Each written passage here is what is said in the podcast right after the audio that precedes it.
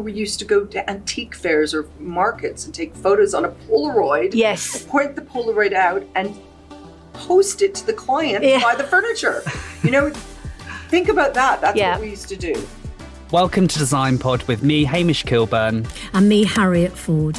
Design Pod is the contemporary voice for all interior designers and architects on the go. The topics and personalities amplified on the podcast will give texture and perspective on the key issues that face modern A and D professionals as briefs and deadlines become much more challenging. But it's also a safe space, if you like, for anyone who's interested in architecture and design. Harriet and I have been working on this podcast concept for what genuinely feels like forever, and we've overcome many challenges to get to this point. Welcome back to Design Pod for, Harriet, what episode is it? Is Gosh, it episode five? Five, I think it episode is. Episode yes. five. Yes. And we are in person. We are. It's so exciting. For the We're first here, time. We are here in Orange Box. This is always the dream. I know. To be in person. Um, yeah, and we're in Orange Box. So um, Orange Box have very, very kindly allowed us to use this space. And what a space it is. Um, you know, surrounding us is office, uh, workspace, furniture and solutions. And it is genuinely just the perfect space for us to film. I know, we've got this comfy little soundproof yeah. booth and um, just sitting, you know, in Clerkenwell, what's not to like? And it feels like it feels like things are going back to normal now. I know, now. I've got my little coffee and, you know, we've had a little takeaway lunch and, you know, it's just maybe things are trickling back into place, so slowly, slowly. I think so. And uh, so today's episode is all on creativity crafted. Yes. Harriet, you brought these lovely ladies into our Design Pod sphere. So tell us a yes. bit more about so, um, Carden um, Cunietti. Carden Cunietti, yes. So um, Eleanor and Audrey, wonderful pair of ladies who uh, started their business twenty-five years ago. And uh, we had a fantastic conversation with them about how their business started, how they met, how their business started, how it's evolved, and eventually, obviously, uh, pandemic, you know, how they survived that too. And um, they just, they are creati- creativity personified. I think they were re- they were great interviewees and uh, we learned a lot from them. Totally. And what I, I personally love about them is that they had the ability to, to, you know, to scale up their business, and they didn't. They kept it authentic and true to their roots. Um, and that's been really wonderful that their whole journey has been led through passion and not necessarily just pure business decisions. Yes, I think they realised that once they got to a larger size, that they, they compromised their creativity. You know, they started running a business, which of course we all do, but the the, the priority was the business over the what they loved doing, which was um, which was designing. And so they scaled back down again to a point where they, they were in control of the creativity. And um, I think that's just testament to where their priorities are in terms of, um, you know, how they service their clients, really. And also, I mean, I'm, I'm going to address a rather big elephant in the room, which is diversity, which is always a tricky one to talk about, especially when you're on record. You have to be very sensitive, which a good thing or a bad thing. But it's it's kind of wonderful to see, um, you know, women leading. And, and there's a statistic that someone read to me recently because they were questioning the diversity and the equality of some of our panel discussions, which really, really annoyed me mm. because we don't choose what positions people are in, but in a panel discussion, we only want the design directors or whatever, and it doesn't really matter who they are. Um, but what I love about um, these ladies is that they're they're leading. And someone read a, a stat to me saying, you do realise seventy percent of the industry um, is uh, females, and that's very that's all well and good. But you know, a, a lot of those, I would say, proportion are, are not ranked very highly.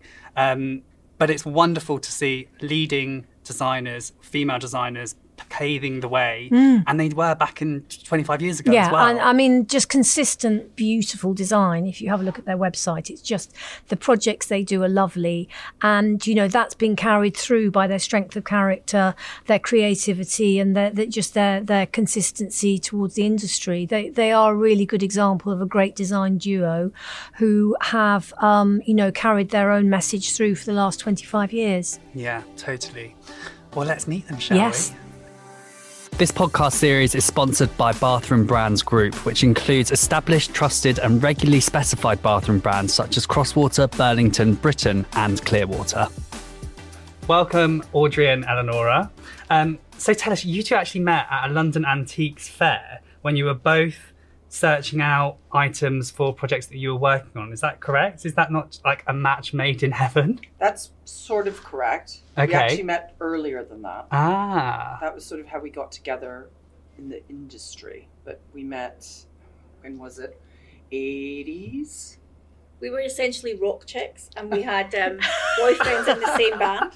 Oh, but they excellent. were not the Rolling Stones. They were a jangly Glasgow kind of guitar band, which we thought was even cooler than the Rolling Stones at that point, mm. but obviously wasn't. Um, and so that's how we first met.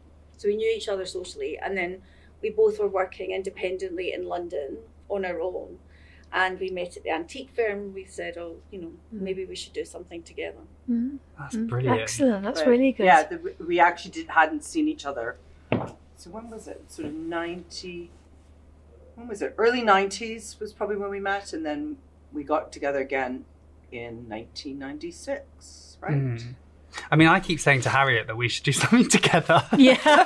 Like, when you're when you're um, friends or you know each other socially, yeah. to then work in in that environment and that mm. arena together, mm. that's that's a big change. Yeah. So how do you balance your skills between you? Um, you know, your strengths and your weaknesses. Has that has that sort of evolved over the years as you've yeah. worked together, and it, you've sort of it's emerged who likes doing what more, and and uh, was it always a conscious setup of? It no. wasn't a conscious setup, no. And not, when we started, we did one project together, mm-hmm. which we had really good fun. And then I was living in Notting Hill, Eleanor was in Maida Vale, and we thought, oh, we should get some premises. We should get together, get a studio, and we drive past. Um, Westbourne Park Road, and we saw a shop. I mean, let's just have a shop. You know, it was completely kind of naive at the start. Oh, we'll have a shop and we'll have a design business. Yeah. Then That's we had lovely, a construction though. company. So oh, we wow. did the whole kind of gauntlet of.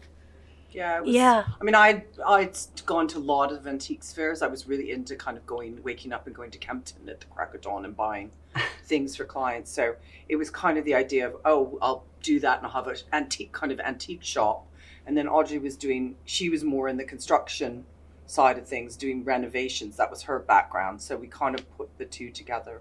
Yeah. Um, and opened, you know, got the lease on the shop, got a bank loan, which was, you know, a few banks pushed, said, no, we're not, we're not lending to an antique shop. It's not a business that, you know, we'll lend to. But luckily, a, bank, a kind bank manager lent us ten grand, I think it was.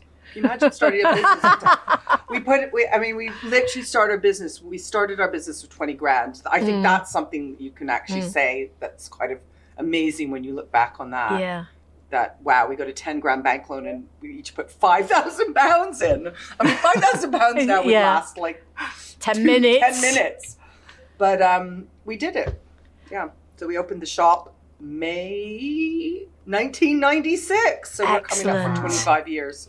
It's amazing That's that really it's amazing. really been fueled by passion as well. You know, yeah. like the business obviously is important, but that kind yeah. of just fell into place once the passion was sort of, yeah. sort of there. And yeah. Then, and then you obviously live and learn, and you work out that, you know, some things aren't profitable anymore. So you kind of ditch that part of the business. And then, you know, we ended up not coming out of the construction because that is just always a pain. Yeah, isn't it? Mm. Yeah, totally. Um, But then you got all the experience of having done that. So when we do turn up on, you know, first day of the building site to meet all the builders, we know exactly what they should be doing. We're happy to look down a trench. We're happy to look at like how things are insulated. Yeah. Because we had we did do that. Yeah. Yeah. Yeah. So, so you it's all kind of building bricks to where we are now. And so had you did you imagine when you started then you would have what you have now, or has that been a sort of conscious path, or are you just sort of discarded as you went along, or, and you just sort of honed it down to the bits you really like doing? I think you're constantly honing. I mean, we're still honing now. I mean, I think that, you know, the business has changed. Everything's changed so much. Mm. But you have to remember when we started, we were quite a unique interiors company, and there wasn't a lot available out there. There really mm. wasn't. You could go to Harrods or Heals or Habitat Cat. or, or your IKEA, or your mm. or, Fowler's, your yeah. or, or yeah. your or your antique shops. So we mm. were kind of trying to put the two together. So then it kind of interiors became kind of a really big thing. Yes, you're right. Um, and it's really grown. Changing now. rooms, and, you, we you got know, yeah. And um, so it's really also changed. So you have to kind of move. You have to sort of see. I mean, we we actually. I was thinking about this the other day. We actually had the first. We had online we had an online presence of our shop, but this was before you could you couldn't do online shopping. So yeah. what you'd have to do is you could look at it on the website and then phone the shop to place the order. Yeah, yeah, yeah. Because you couldn't actually purchase anything online. No. Yeah. So, and it, of course, was a total failure. Mm. I mean, like, yeah. because, because, because we were too soon, you know. And so yeah. it's just quite funny now. I kind of think, oh, God, if we'd only... Hung, If we'd only stuck it out, maybe things, you know, we could have had a big online shop. But Our no. issue as well yeah. when we had the shop was we loved going to, like, all the trade fairs. So we'd go to New York and we'd buy stuff. We'd go to Paris, you know, and we'd find all these amazing niche pieces. Mm. But we didn't have that. We didn't have a massive spending power. So we would buy, say, twenty of them. And mm. then Conran or someone would come round and see our nice little niche pieces and then go and order one hundred. Oh, and then no. we would have to drop that line. Yeah. So yeah. there was a kind of a...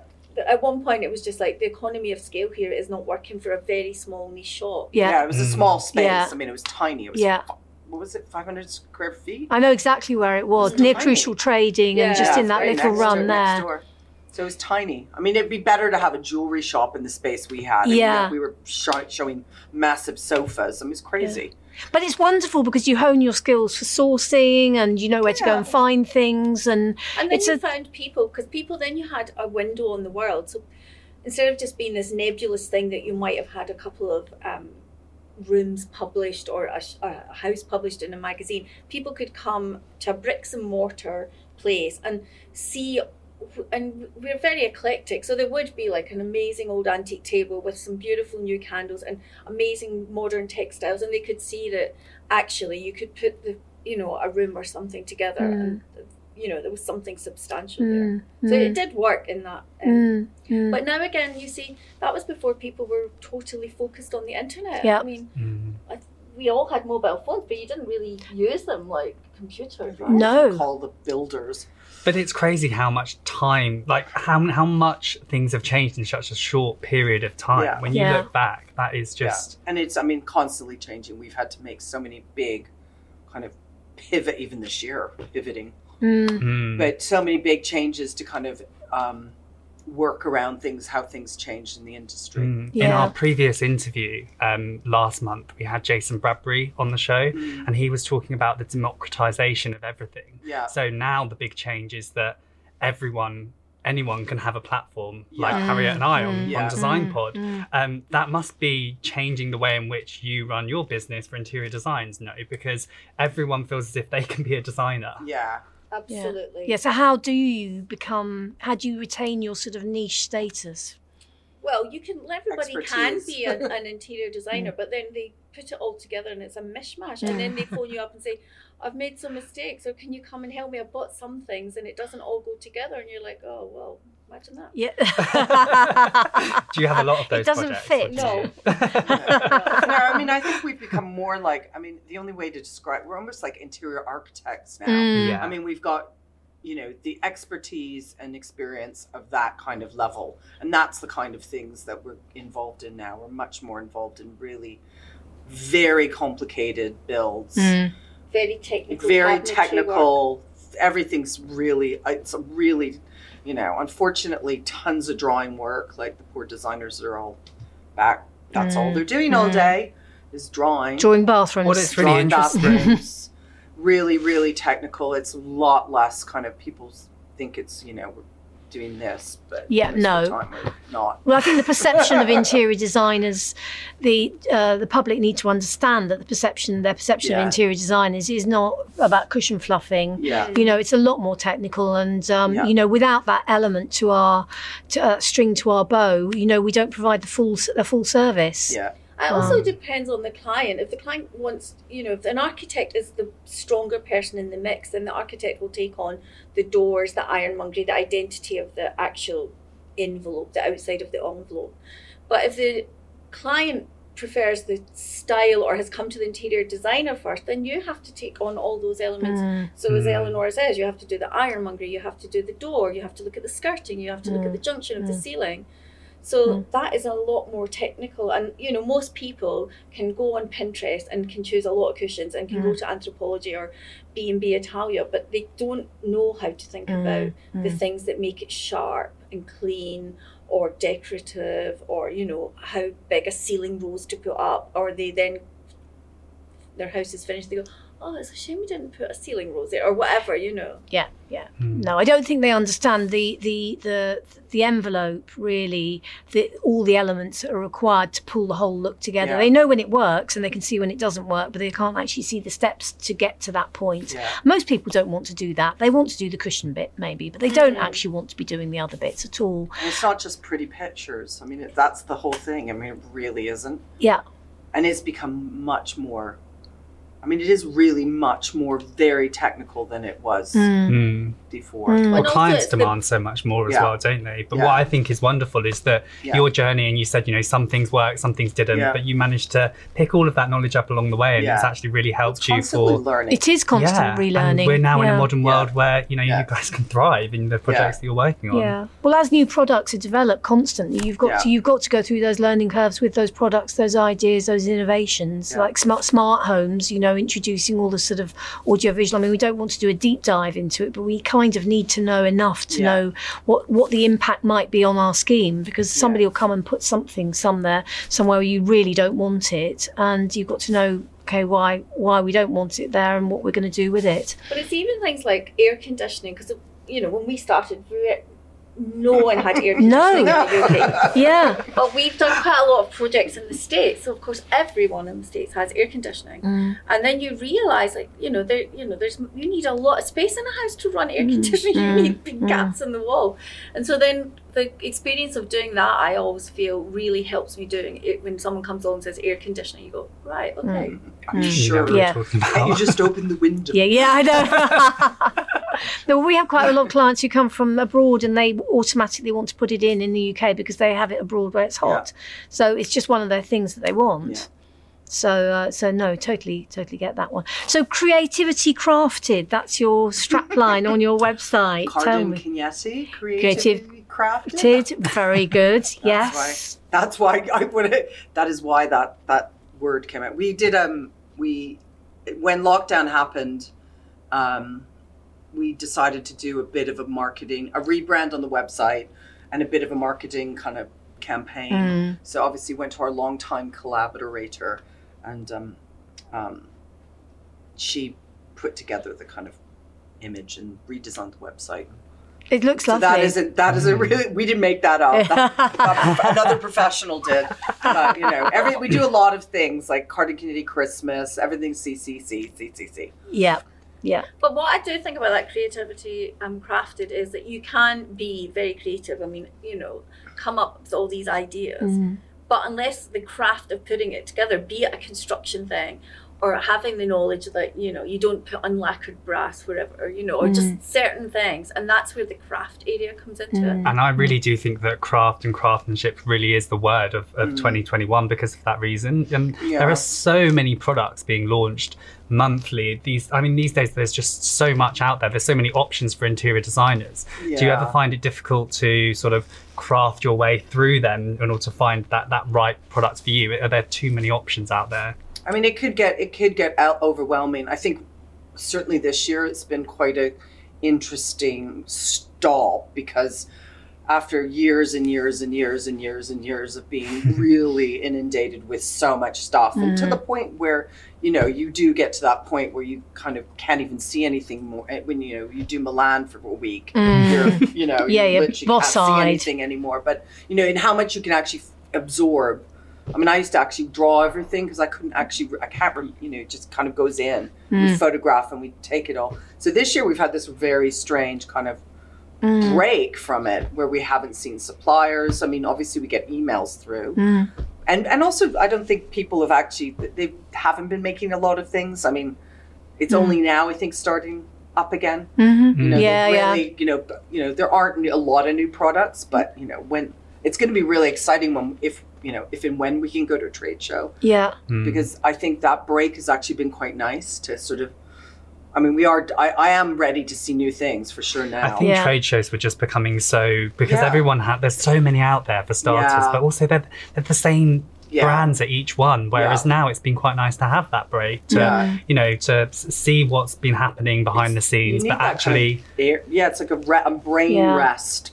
Yeah, yeah. And kind of being something that channels creativity, but also communication with people and connection. Yeah. I'm yeah. so craving human connection. Yeah. It's so lovely to be in person yeah. doing this podcast today. Yeah, no, definitely. I mean, I've been, I was down the second day when Chelsea Harbour opened. Yeah. I mean, and that, that is saying something because I never went there. We didn't have to go there before. So I was no. literally down there looking for new things. So, I mean, the break has definitely had that sort of effect of, you know, I've of wanting to get out there again. Yeah, but you said that, you, I mean, trade shows also tend to churn out the same things. Yeah. So, you know, mm. you just see the same things again and again and again.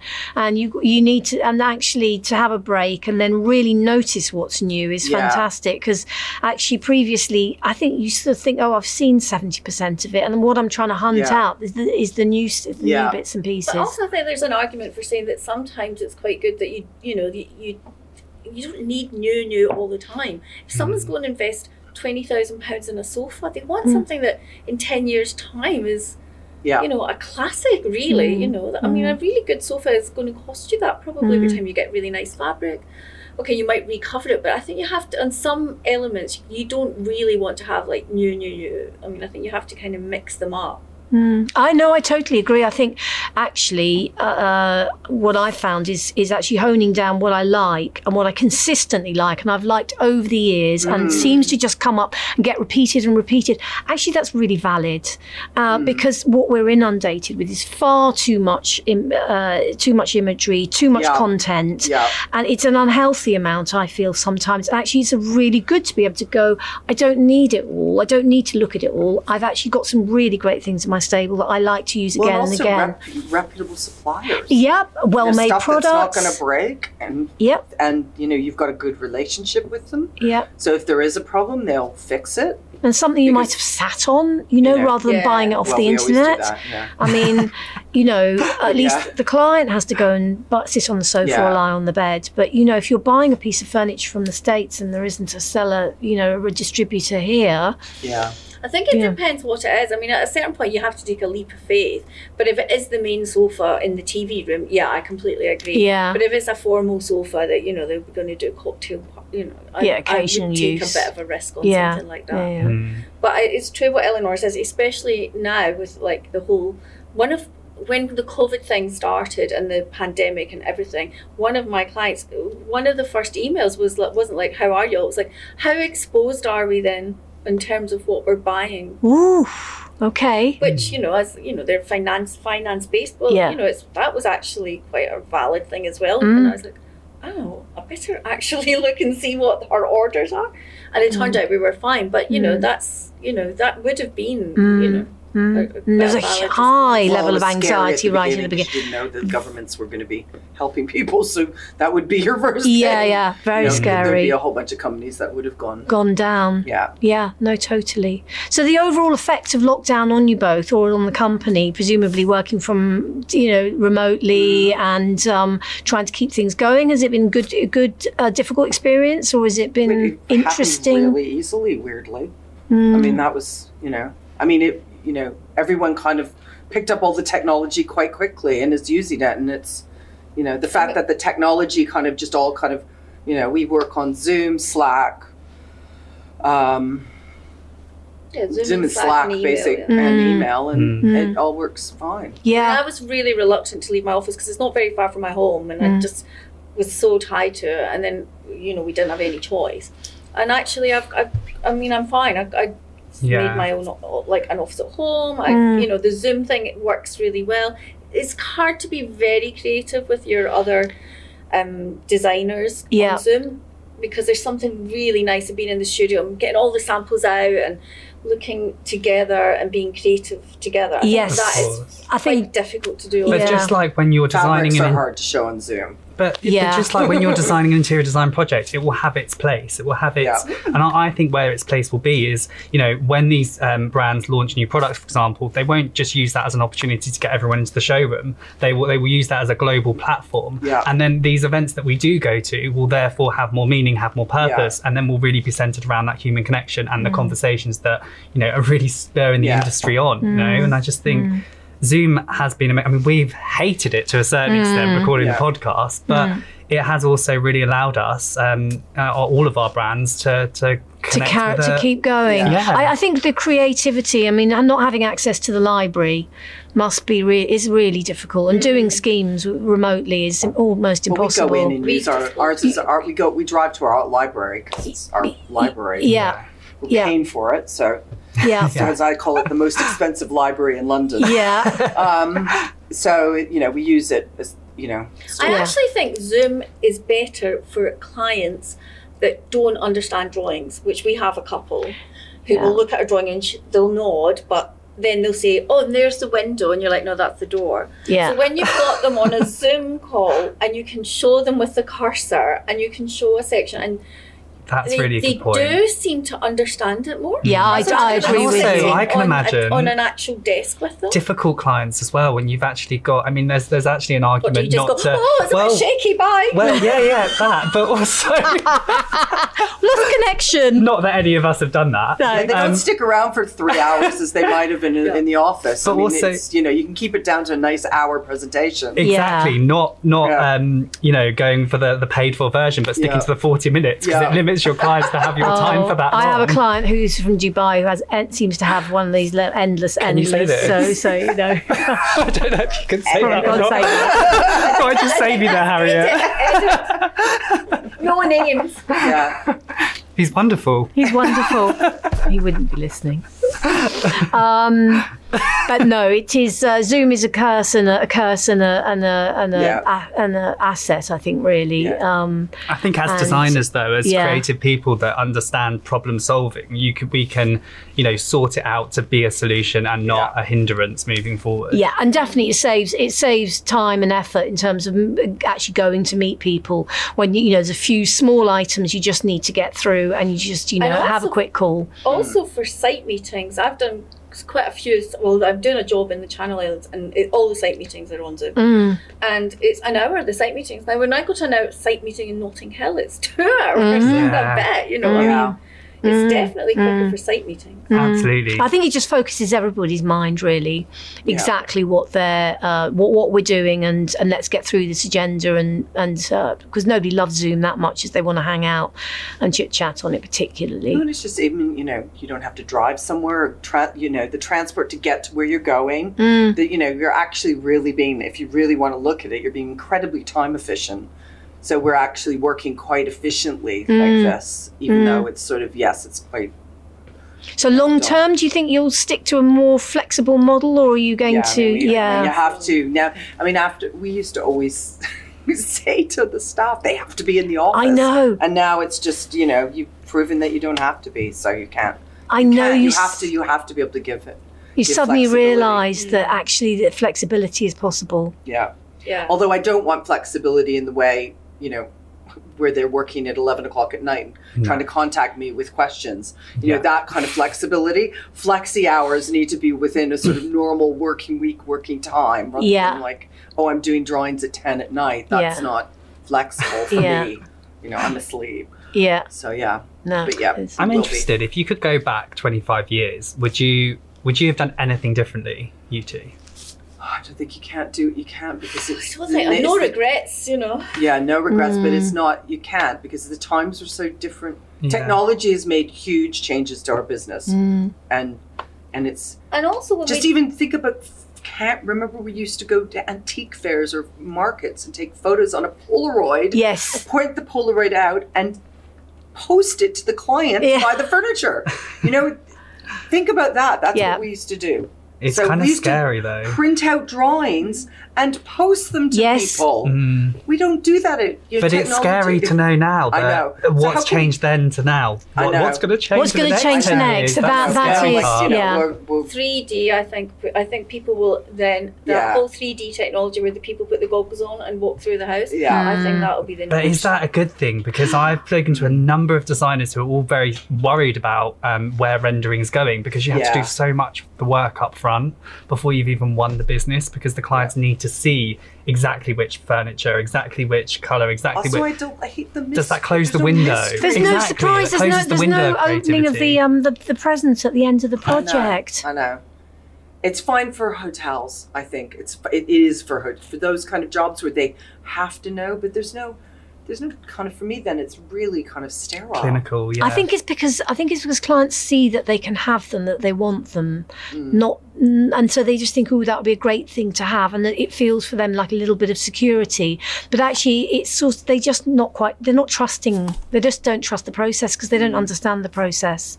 Um, so they think, oh, we'll have a couple of pictures. Yeah, um, but it is no, true. The only thing with the renders, if you know, then there's no comeback to you. So yeah. if they come and they say, I didn't think the sofa would look like that. And you're like, uh, there's the three D render. You're right. Oh, what yeah, you got? That's you're true. Right. So it's twenty thousand pounds right. for the sofa, thanks. Yes. Yeah. So, you know, you have to choose the client. Well, yeah. we're, we're very lucky. In twenty-five years, we've got a lot of repeat clients. We've mm. got clients that have got multiple homes, and they're much more trusting. Mm-hmm. And if they do go away and work with someone else in another country, they generally come back and say, it's not worked out, luckily. Um So you can be a bit more like, you know, okay, I'm just going to sort it out. Leave it with me. Yeah. yeah. But for a new client, and especially someone that's quite uptight, and you never really know until you're like two months into it, or you've really then discovered they're completely O C D. Mm-hmm. And those render drawings are your get out of jail, like yeah. mm. nailed it. That's a great way of looking at it. Mm. I mean, we've had, you know, recently had a girl and she couldn't understand even though she had to have everything three D, right? Yeah, and that becomes... in every cut, like... All the, the cushion had to be in the fabric, yeah. That that's very of, expensive. I yeah, mean, it's very yeah, expensive. They, yeah, you have to kind of then draw the line and say, you know, sorry, that's not happening, unless you pay for it. But yeah, yeah. I mean, yeah. and also I don't want to be sending off my drawings to China and India, and, you know, because the three Ds, that's where they get done. You know? Yeah, yeah. I mean, it's too expensive to pay people here to yeah. do it. Mm. So it's yeah. just then you're running, then you're running another design team in a foreign country where you have to communicate everything. There's, you know, yeah, it's just, it then becomes really, you then have to go, mm, is that fun anymore? Mm-hmm. Is that really mm-hmm. creative? Mm-hmm. Not sure. I think yeah. everyone had that conversation with themselves during yeah. lockdown, especially with yeah. everything changing. Yeah. I think also, we, just to go back to if there was any regrets, at one point we had a really big team. There was about twelve or fourteen people. And Elle and I didn't get a chance really to design the.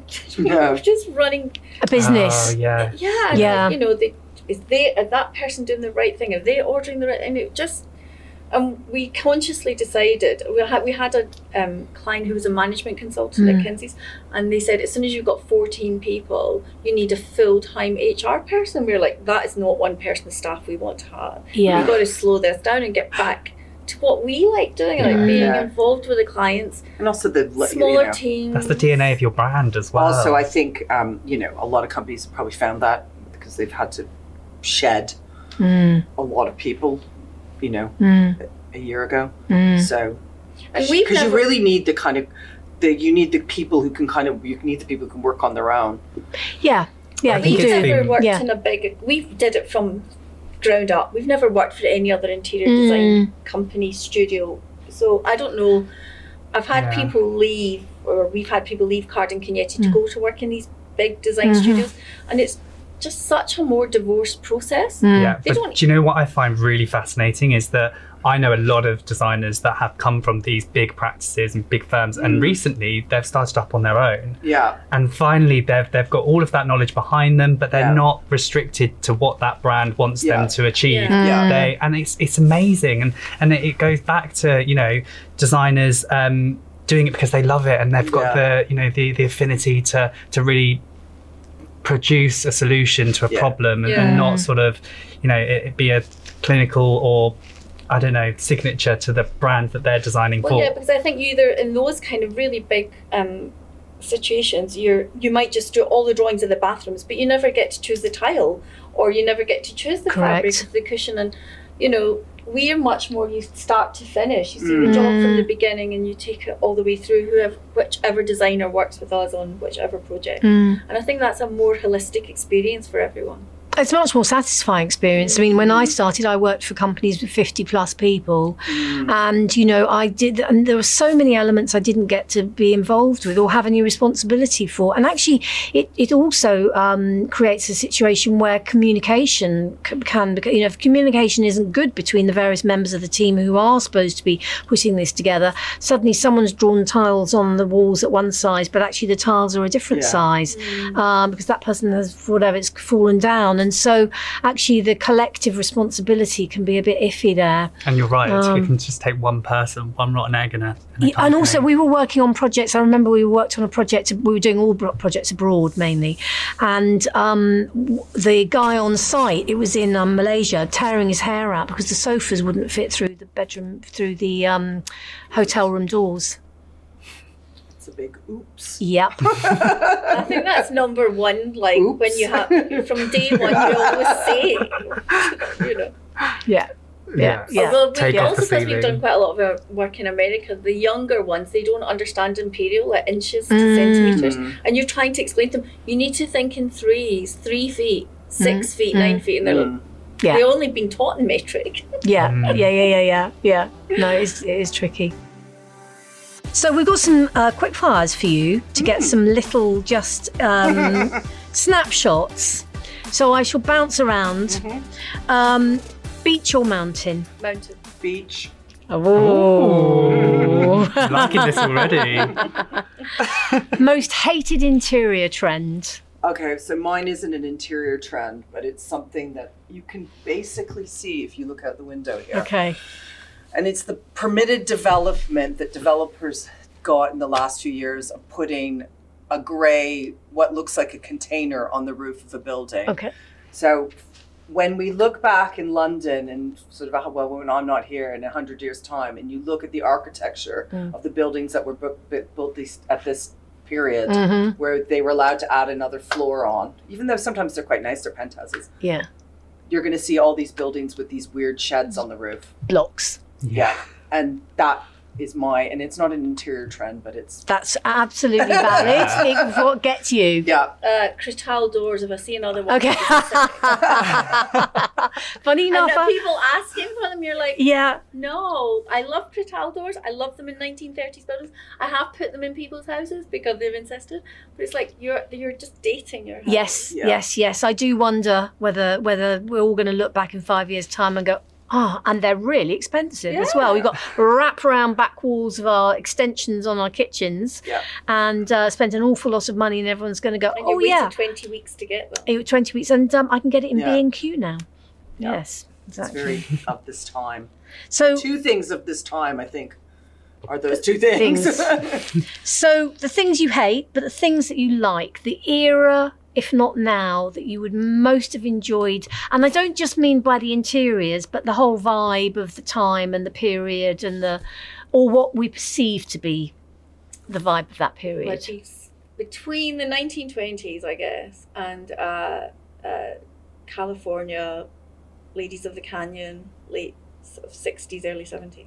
Excellent. I have a really, I mean, I'm twenties too. I think, I think maybe because we're coming, we're coming out of, of, this year, and it's they keep saying it's going to be the roaring twenties, so I'm really hoping yeah. we're going to have this amazing, creative, kind of fun time. So yeah, I'd say twenties, decorative arts, all all the things that come mm. with it for mm. sure. But mm. you know, I look at every we that was the thing when we had our shop is we didn't, and in our designs we don't kind of choose any particular era. We like working in all different periods. So. Mm. There's always an element of each period which is great and, yeah. and which is dreadful. So yeah. uh, there's always a mix and match, but yeah, great. Um, and then once we're out of lockdown, which we hopefully seventeenth of May, we will know when we're where we're allowed to travel.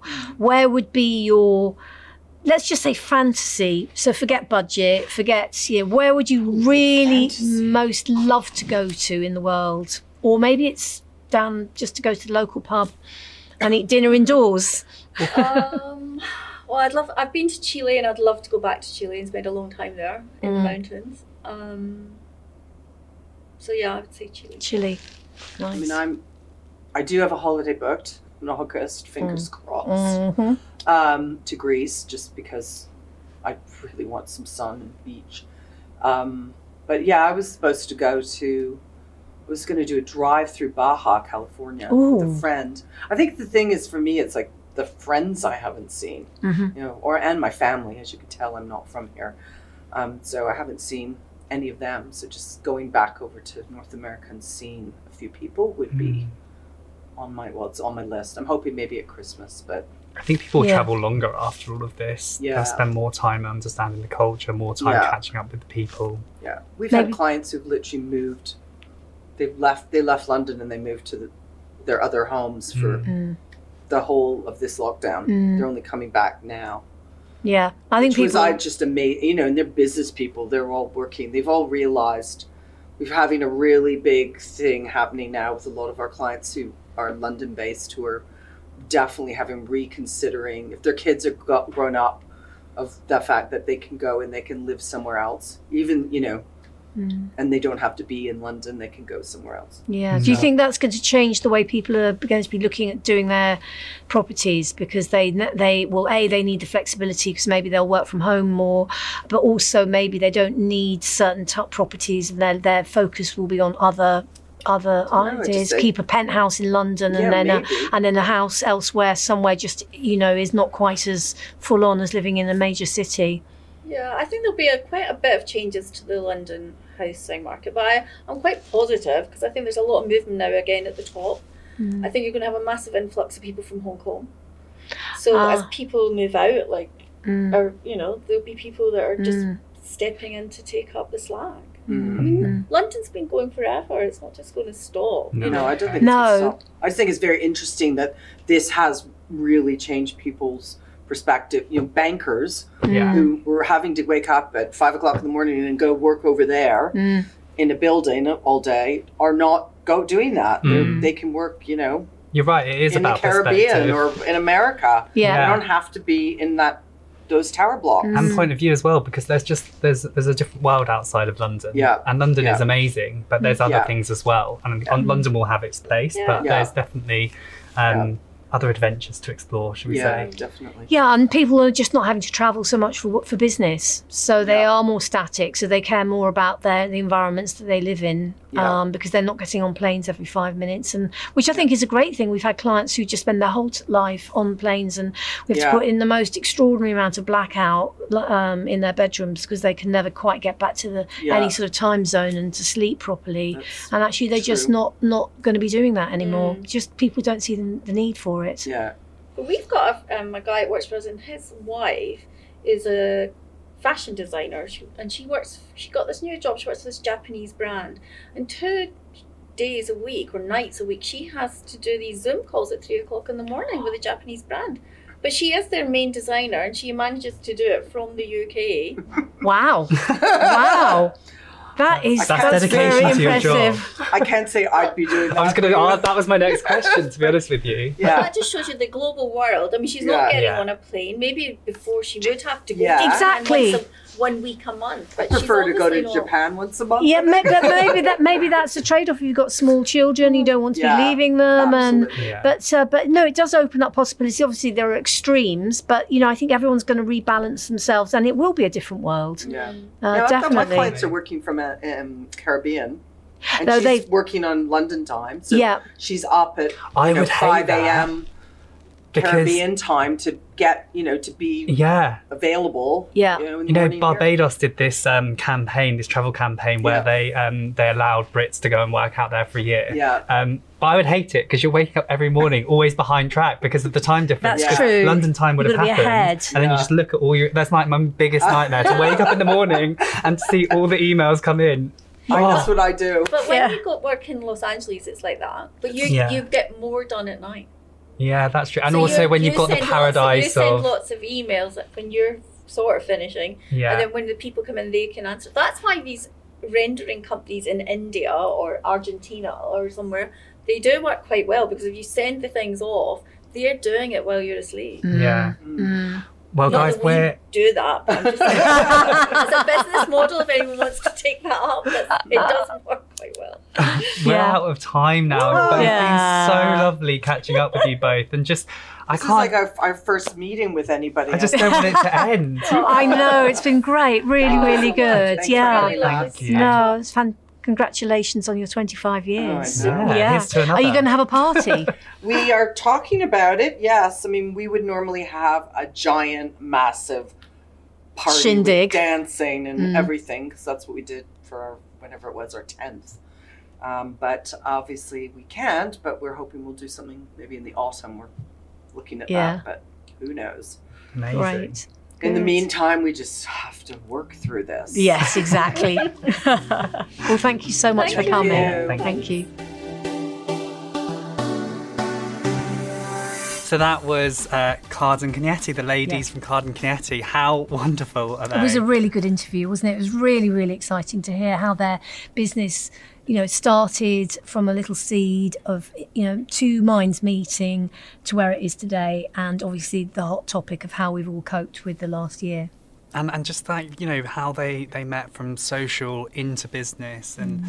and and move forward from there. And also, like, looking back, there are no regrets because mm. things are changing all around us. It's just how we adapt to that. Yeah, it was really valid, that that thing of that, looking back over the last twenty-five years, you just think, how how has the world changed enormously? And I often think the same thing as you, which, which is if the world changes again in the next twenty-five years, my God, where will we be? We'll be robotic by that point, oh I think, God, probably. It's terrifying. I think for you as well, you've, you've You've got your own business mm. as an interior designer, and certainly in these times it must have felt quite isolating making decisions, and it must just be really refreshing knowing people like these ladies to, who can, you know, just have yeah. exactly the same feelings and exactly the same um experiences to a certain extent yeah. of, of well, those if challenges. If I can just put a little plug in for the B I I D, they're yeah, B I I D members.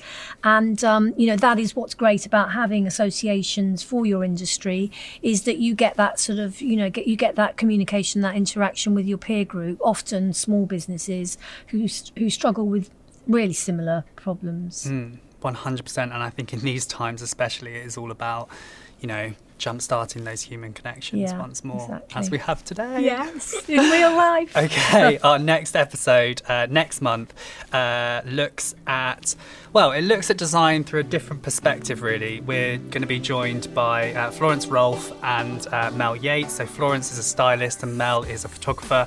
And we're going to be um, theming that episode on capturing design. So we're going to be looking at how photographers and stylists look at design, potentially through a slightly different lens to that of designers and architects. Um, join us then. See you then.